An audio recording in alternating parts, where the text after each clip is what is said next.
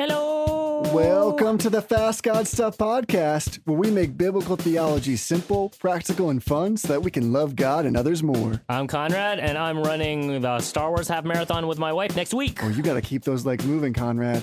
And I'm Jesse, and I always travel with a ukulele. Awesome. We're just two guys trying to follow Jesus, hanging out in the studio with our Bibles and guitar. We take just 30 minutes to chat about a theological topic and renew our minds with the good things of Christ. Stuff. It's Fast God Stuff. Conrad, what are we talking about today? Well, today we're going over how to answer Does God exist? Two, three, four. How to answer. Does God exist?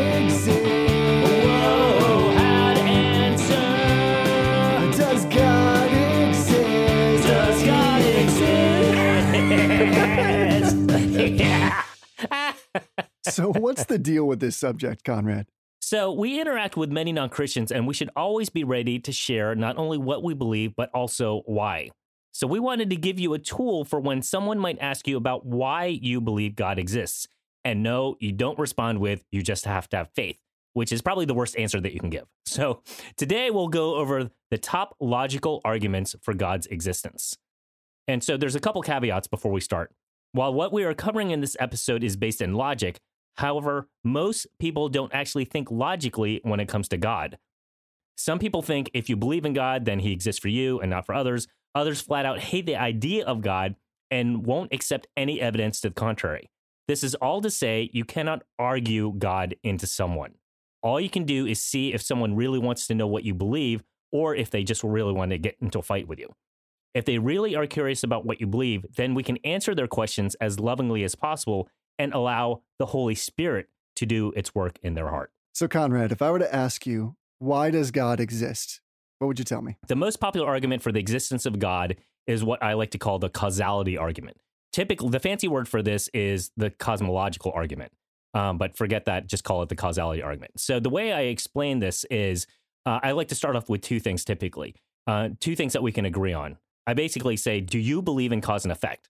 Which everyone does because it's just Because you have to. you, you have to. And then um, also, do you believe that zero plus zero equals zero? And that's so we start off with two things that people can agree on cause and effect, and zero plus zero equals zero. Okay, so with just these two pieces of logic of what of something that everyone believes, we have all that we need to explain the existence of God. So, and we'll we'll get there in a, in a sec. So, so now we have to answer the question: Why is there something rather than nothing? So, Jesse, I'm going to have it. uh, You're going to have to um, do some a bit of math here. Oh, man. Jesse, what is zero plus zero? Zero. Ah, amazing. But the thing so is, good at math. as soon as you people step out of the realm of math and they they go into the uh, realms of the universe, they just forget zero plus zero equals zero. So right. think about this for a sec. If there was nothing, and then nothing happened to that nothing, what are you going to get? I'm still going to go with nothing. Nothing. Exactly. Zero plus zero equals zero. So how can we have the universe? So if so, just having nothing at any point, you cannot come up with the universe because zero plus zero equals zero. So right there, we've actually ruled out one of the most common beliefs for why the universe exists: that the universe created itself. How can nothing exist? And then if nothing happens to that nothing, how can you get something? So basically, how can you go from zero plus zero equals one? If there was nothing and the universe didn't exist, well, then the universe can't give birth to itself. It's just like how you can't give birth to yourself. Like, Right. uh, just imagine that for a sec. Jesse, can you give birth to yourself? Worst image ever. That's just trying to pop into my head. Thanks for that, Conrad. Uh, Ah. no, obviously, there's no way you can give birth to yourself, uh, nor should you even try to think about that. yeah, it's completely illogical. Right. And that's what people end up thinking when they say that the universe created itself. It's absolute absurdity. It's completely illogical. It's completely unscientific. It makes absolute no sense. That's a good word. So, since we've ruled out option one, self creation, as illogical, we are only left with one other logical alternative, which is self existence, meaning something always existed. Now, with self existence, it's easy to get the universe using self existence because you start with something and then something happens to that something, and you, what do you get? Something. It's like one plus one equals two. Now, something having always existed might sound illogical at first, but it actually breaks no rules of logic. Like it doesn't break either the law of non contradiction or the law of uh, cause and effect, and it doesn't break math. So self existence is like having numbers already plugged into our math equation. But now the question is what numbers, which variables are we starting off with? Right. So self existence can have two logical possibilities. If the universe exists now, then either one, the universe always existed, or two, something that always existed created the universe. So I'll repeat that again. Self existence can have two logical possibilities. One, if the universe er- exists now, then either one, the universe always existed, or two, something that always existed created the universe. So we can also state this as cause and effect. The law of causality states that every effect needs a preceding cause. So logic tells us that there has to be a first cause, a cause to cause the effects that we see. In fact, we have to have a cause that actually causes causality Right. itself. To start with, yeah. So it gets a little bit confusing with a cause to cause causality. my brain already did a somersault Yeah. after you asked me to conceive of me burying myself. it's only going to get worse. if you don't have a headache from listening to us, you're going to have a headache from thinking about what we're talking about. Especially if you gave birth to yourself. So, why can't we just have a self existent universe if that's one of the logical options? Well, you'd be right in saying that this doesn't break any logical rules. In fact, this is actually what Einstein was hoping to prove with his most famous theory. What's his most famous theory? Theory of relativity. Okay, general relativity. However, general relativity actually proves that the universe had a beginning. And what general relativity says is that space, time, and matter were all basically combined, all had a beginning. So, according to Einstein, Who's much There- smarter than us. yeah, and he basically everything, all science is basically based on what he came up with. So the quickest way to prove this to someone is to get out your phone and do this. Okay, Google, what is the age of the universe? 13.772 billion years. Here's a summary from space.com. Okay, so quiet, stop, I'm done. Stop! You need Jesus! 72 billion Stop. Stop. How do I stop this? I turned off the volume. You've caused the effect, Conrad. Uh-oh. Stop. Okay, so basically, what that proves to us is that I asked basically Google, how old is the universe? It actually gave us a date. It said 13.8 billion years ago, whatever. So before the fabric of space time existed, since there was no time, there was an unchanging reality where the universe didn't exist, and then it was born on its birthday 13.8 billion years ago. Boom. Just like how you didn't exist before your birthday, the universe didn't exist and then it existed. There was a beginning. So that's how you can prove to somebody that the universe is not self existent. Right. So if the universe isn't self created and it isn't self existent, then the only thing that we're left with is one possibility that it has to ultimately have been caused by something that itself is self existent. And this, uh, this self existent thing is what we call the first cause or the uncaused cause. It's what Aristotle, one of the fathers of logic, actually called the unmoved mover. Aristotle used logic alone to prove that God exists. And like Aristotle, from logic alone, we can figure out some of the attributes of this first cause. So remember, there was an existence where space, time, and matter didn't exist. So this first cause, it has to be spaceless, timeless, and matterless. And since it is spaceless, in a sense, it is everywhere, it's omnipresent. And since it is timeless, it is unchanging. And since it is matterless, it's not physical and it's spirit. But one of the most important attributes of this this whole thing is is because it's this thing is self-existent, it actually has the power of being. Not just the power of being though. In fact, this thing itself is being. It this thing doesn't just exist, it is existence itself. This thing isn't just real, it is reality itself.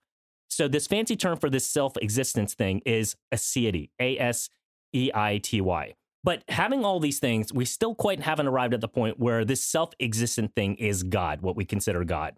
We still need one more attribute. So remember, this first cause exists outside of time, so it is unchanging. So for it to not only just sit there unchanging for all eternity, in a sense, it must have a consciousness to actually have wanted to do anything. So, along with this consciousness and all the other previous points, you basically have what most people consider to be God.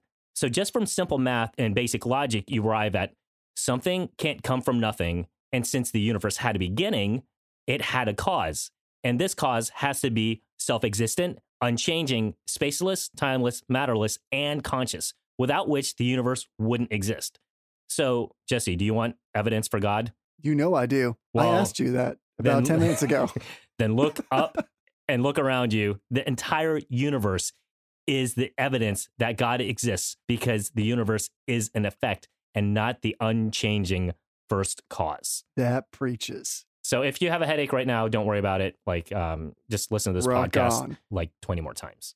So, how are some ways in which we can actually use what you just talked about in our actual lives? Okay, so remember, loving God is the greatest commandment. So, loving God has three elements praise, thanks, and obedience. So, understanding God's attributes is actually the first part of praise. Now, the main attribute about God that we learned in all this is his self existence. And God's self existence should make you understand the name that God gave himself. And according to the Old Testament, God's name is I am. So you, do you get it? It's from what we were talking about. God is. God is being. God doesn't just exist. He is existence, existence. itself. God is being itself. God is reality itself. God is the great I am. So God's name isn't justice. It's not even love. It is I am. Now, this should lead us to a deeper appreciation of who God is and deeper praise. So, just in your prayer life, you can just go, God, I praise you because you are the great I am. And when you read the Old Testament and you see these things where he is saying he's unchanging and that he never breaks his promises, well, it's because he's the unchanging, self existent first cause. So here's my 15 second Fast God Stuff summary. Logic says you can't get something from nothing, and logic dictates that there must be an unchanging, self existent first cause. And since the universe had a beginning and undergoes change, the first cause must be an unchanging God. As Christians, we believe that the Bible gets all of this right and further reveals to us that God, in his power, chose to bring us into being to show his love to us and for us to participate in this love by loving God and loving others as part of his family from this day forward through endless millennia.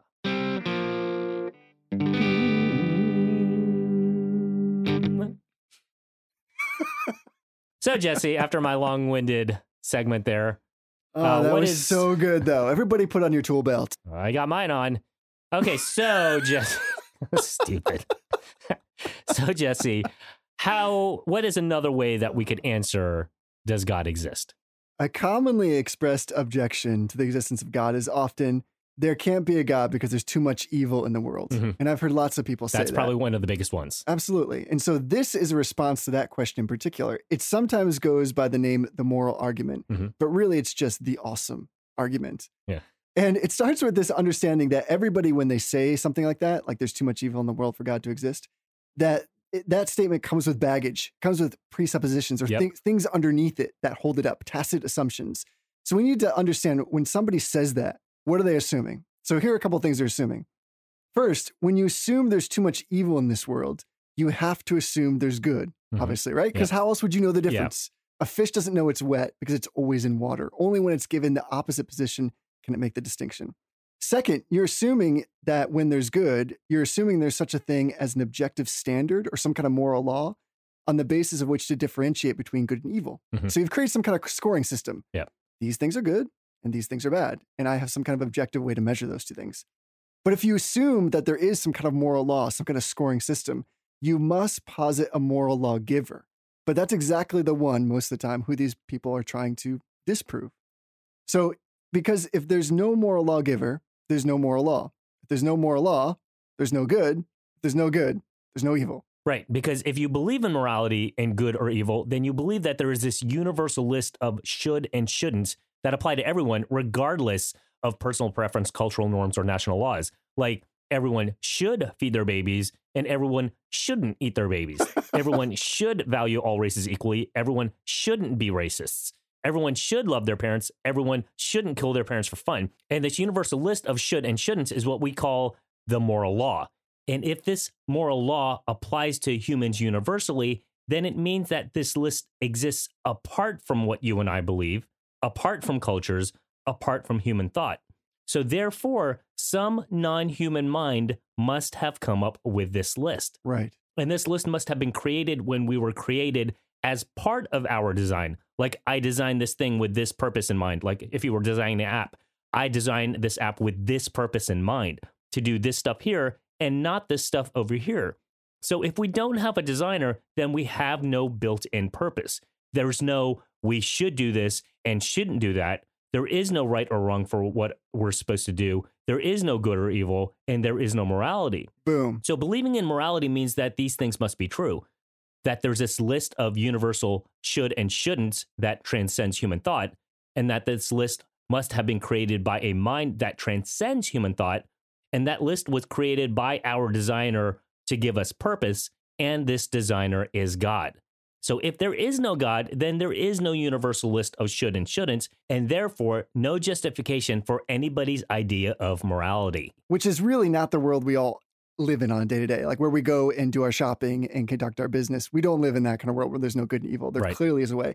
And in fact, that's a good point because we all assume some kind of objective standard. And what I mean by objective is something that's independent of human like opinion. Yeah, human thought. Yes. Something that transcends human thought. Right. Outside of it. So, for example, if you don't believe that there's an objective standard, then just go outside your house and take some random person's cell phone. Yeah. Because obviously, we're all going to believe that whether or not that's inconvenient, it's objectively wrong to steal somebody else's cell phone. Mhm. But you can go try it. But there's going to be an immediate response. And it's going to be based on this kind of moral law that's outside of ourselves. Right. So morality can't be something that we as an individual create because if that were the case, then everyone can come up with their own list of should and shouldn'ts. And if that were the case, then anyone can say it's okay to eat their babies or do whatever they want. So maybe the moral law actually comes from our culture. Maybe Mhm. it doesn't come from God. It just comes from the general ethos of the population in which we live, right? So the problem with that is even remote people groups observe some kind of moral code that's actually very similar to everyone else's. So there might be differences that exist in those cultures about, say, like civil matters. But in terms of virtues like bravery and loyalty, we're all going to celebrate those. Right. Yeah. And for things like vices of greed and cowardice, all those we looked down upon. universally hate. Yeah. So there's something even beyond culture there. You know, for example, in some cultures, they love their neighbors. In other cultures, they eat them. Right. And if, if we find that morally reprehensible, one is better than the other, then we're making a judgment that transcends culture. Yeah. And that sense of value, that scoring system, must come from somewhere outside of that. Right, because if morality came from within a culture, then we could never uh, say to another culture, oh, slavery is wrong, or racism is wrong, or genocide is wrong, because, oh, that's just your culture. And it's up to each culture to believe whatever they want. True. So if you're going to say that racism is wrong or oppression of women is wrong, then you have to appeal to some higher moral authority than your culture or their culture. Exactly. And where does that measuring stick come from? We still haven't answered. It can't come from culture. So the moral law is not simply a record of what mankind does. And this is the weird thing about the moral law is rarely do people ever live up to their own moral code. Right. Yeah. So we Yeah. have this conviction of conscience somewhere within us that seems to come from the outside, transcends us. It provides some measuring stick. So where do we get all of these ideas about how people should behave and Mhm. why are they universal? That's the question we're trying to answer. Yep. And it needs a moral law giver. So luckily, that giver of the moral law is God. And here's where the Bible not only gives us really good insight, but it just marries up so beautifully with reality. This is what Paul writes in the book of Romans in chapter 2. For when Gentiles who do not have the law by nature do what the law requires, they are a law to themselves, even though they do not have the law. They show that the work of the law is written on their hearts, while their conscience also bears witness, and their conflicting thoughts accuse or even excuse them. So basically, what this verse is saying is that li- that this list of should and shouldn'ts is something that God put into our consciences, which is good because if it's left up to human thought, this list of should and shouldn'ts, then any action can be justified because there is no higher authority to appeal to. Mhm. This really means that there, if, if there is no God, it's not that any action can be justified. It's more accurate to say the opposite that any sense of morality actually has no justification to begin with. It's like if I said wearing a red shirt is good and wearing a blue shirt is evil. Well, who cares what I think? Or if I say eating human brains is good and eating celery is evil, it doesn't matter what I think or what you think because there is no higher authority to say any different. So we would have no higher justification for our set of moral ideas beyond our own preferences. And nobody else but God can explain that for us, can explain the origin of why we even have good and evil. For Mhm. instance, evolution or naturalism, it can't explain it because that says all of life came out of some kind of primordial slime, like time plus matter plus chance, Mhm. not only equaled the world, but somehow gave us some kind of moral code. But how is that possible when Darwinism is at play and basically the fittest survive and we should always embrace the fittest? So it would be totally okay for all of us just to hack up babies, even Right. though that sounds horrible. But to save ourselves so that Exactly. we survive because it's the survival of the fittest. Exactly. So if survival of the fittest was the only code, then you can just go around killing everyone else because you're the fittest. Exactly. And yet at the same time, if anybody did that, we would find it absolutely morally reprehensible right away. Yeah, and at this point, people will go, well, it's wrong to kill because it doesn't help the common good. But right there, you're already borrowing the word good from God. Right. If it's up to humans to define what good is, then that term changes from human to human and it isn't universal. So, like a dictator could say the common good is wiping out the disabled and minorities. Well, then you might say, well, he's wrong because humans have value. But again, you have to borrow the idea that humans have value from God. And humans only have value if they were specifically, specially designed to have value over the rest of the universe. But if atheism is true and we are essentially a cosmic fart, then the molecules that make up our bodies have as much value as the molecules that make up asteroids or poop. And what we're left with is evolution, which is completely run by chance. And basically, what evolution has produced are like cockroaches and rats, flies, dung beetles, weeds, the HIV virus, cancer, World War One, World War Two, terrorists, and racists. So if we're a cosmic accident, then we have no value because we aren't special. And not only we are not special, we have no purpose because purpose assumes an intelligent designer. You were right, Conrad. So, in an atheistic worldview, there's just matter, there's just physics and chemistry, and humans are just bags of chemicals.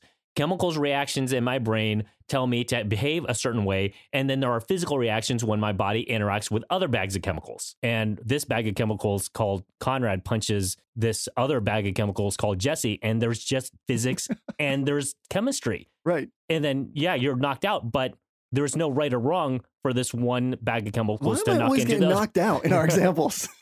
But it's the same thing as if an asteroid crashed into the Earth. Yeah. There's no difference. It's just you have matter hitting matter or chemistry and physics happening.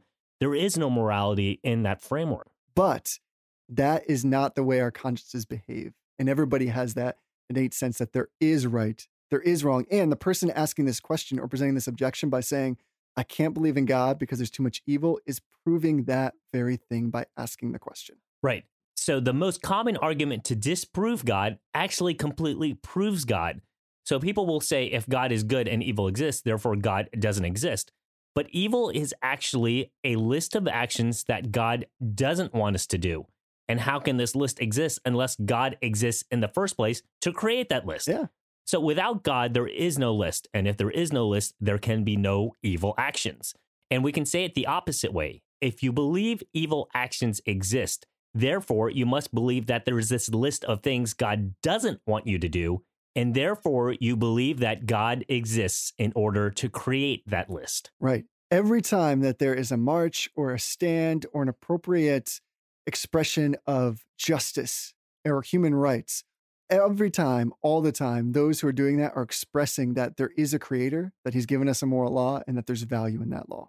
And yeah, what's interesting is you have to borrow from God to try to prove that God doesn't exist. Yes. Yeah, so atheism has to borrow two things from God, namely human value and human purpose. Okay, so like human value. If humans weren't specifically designed differently than other stuff in the universe, then we have no value that o- over and above the other stuff in the universe, like asteroids, rock, or poop. So then people can devalue others much as much as they want because humans have no value to begin with. And then on uh, the second thing is human purpose that they have to borrow.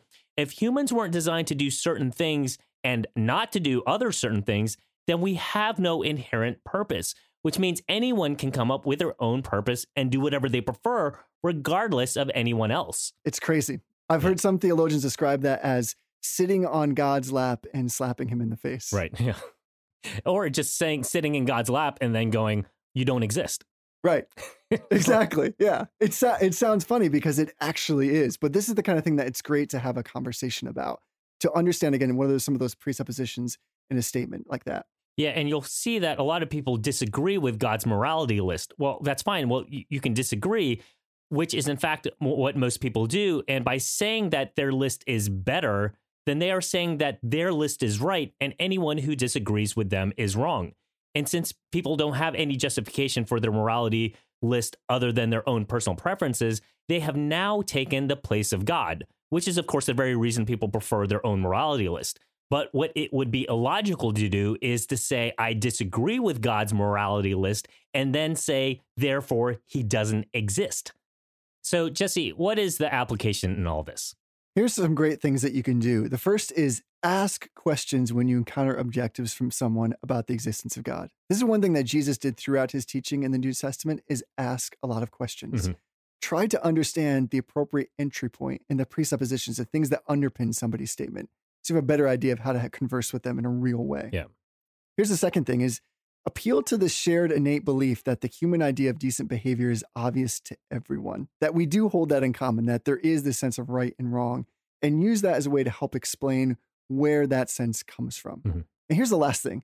If you found any of this interesting, read two books about by some by two people who are way smarter than me. The first is read a book called Can Man Live Without God by Ravi Zacharias. So good. He unpacks, takes a lot of that book to unpack the moral argument.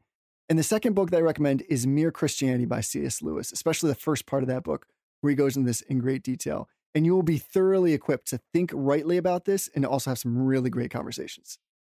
Here's the 15 second fast God stuff summary. The moral argument begins with the fact that all people recognize some moral code, that some things are right and some things are wrong. Every time we argue about right and wrong, we appeal to a higher law that we assume everyone is aware of, holds to, and is not free to arbitrarily change. Right and wrong imply a higher standard or law, and law requires a lawgiver. Because the moral law transcends humanity, this universal law requires a universal lawgiver, and that lawgiver is God.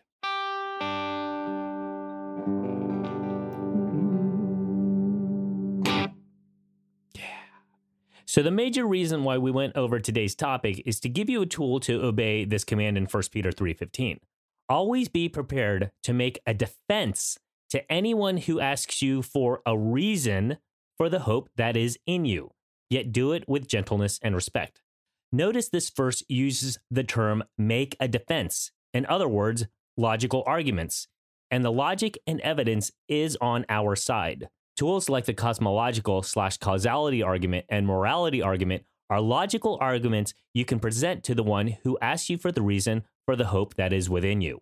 So we must do as 1 Peter 3 says and be prepared. We must always be studying scripture through personal devotions, personal study, group study, apps, podcasts, books, and websites.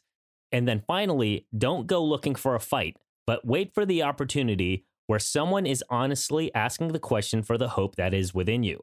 Then, with your prepared defense, speak to them in love and gentleness because your conversation might not change their mind immediately, but through this new conversational relationship, your Christian love might be to them just as good of evidence of God's existence as the words you say.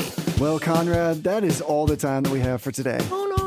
Make sure you subscribe and rate the Fast God Stuff podcast on iTunes, Google Play, Stitcher, or wherever you like to podcast. And also check out fastgodstuff.com for all kinds of content to let you know that you are not a cosmic fart. Until next time, love God. Love others. That's, it. Two, three, four. Thanks for listening. Thanks for listening.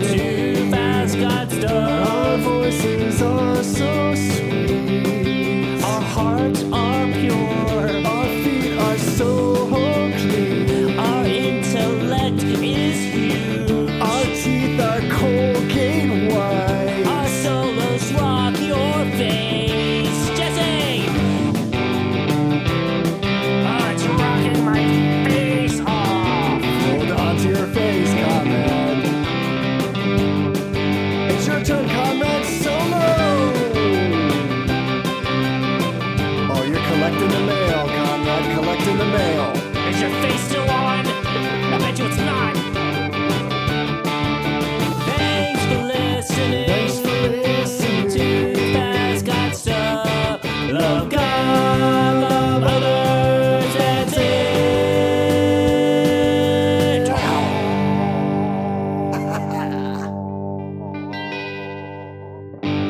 cause more law.